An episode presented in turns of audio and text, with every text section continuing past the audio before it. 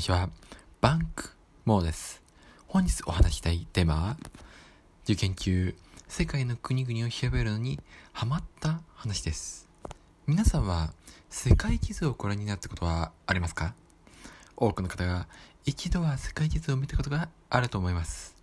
では、気になった国や地域について詳しく調べようと思ったことはあるでしょうか？これも少しはいると思います。では、受験中に世界の国々について調べ上げる人は、受験科目と全く関係のない、むしろ英語がやばくてピンチの時にのんきに世界の国々について調べてる人はいるでしょうか？いませんか？いませんよね。もしいるとしたら、その人は僕ですね。そうですね。いや、もしかすると他にもいるかもしれません。ですが、現実にいるとして僕くらいしか見当たらないのではないでしょうか。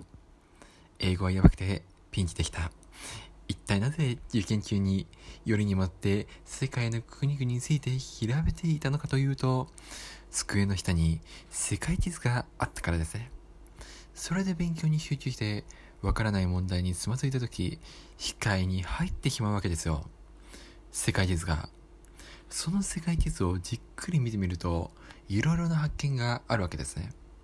バチカン市国ほどではないですが、アフリカに小さな王国があったり、けれど王国はアフリカよりもヨーロッパの方が多かったり、アメリカの奴隷が作った国があったり、まだどこの国にも属してない地域があったり、戦後独裁政権で帝国を名乗る国があったり、ロシアの中には共和国があったり、かつて存在していた国や、もしかしたら誕生していたかもしれない国などなどなど、そういうのを見つけて調べていくと、だんだん楽しくなってくるわけですよ。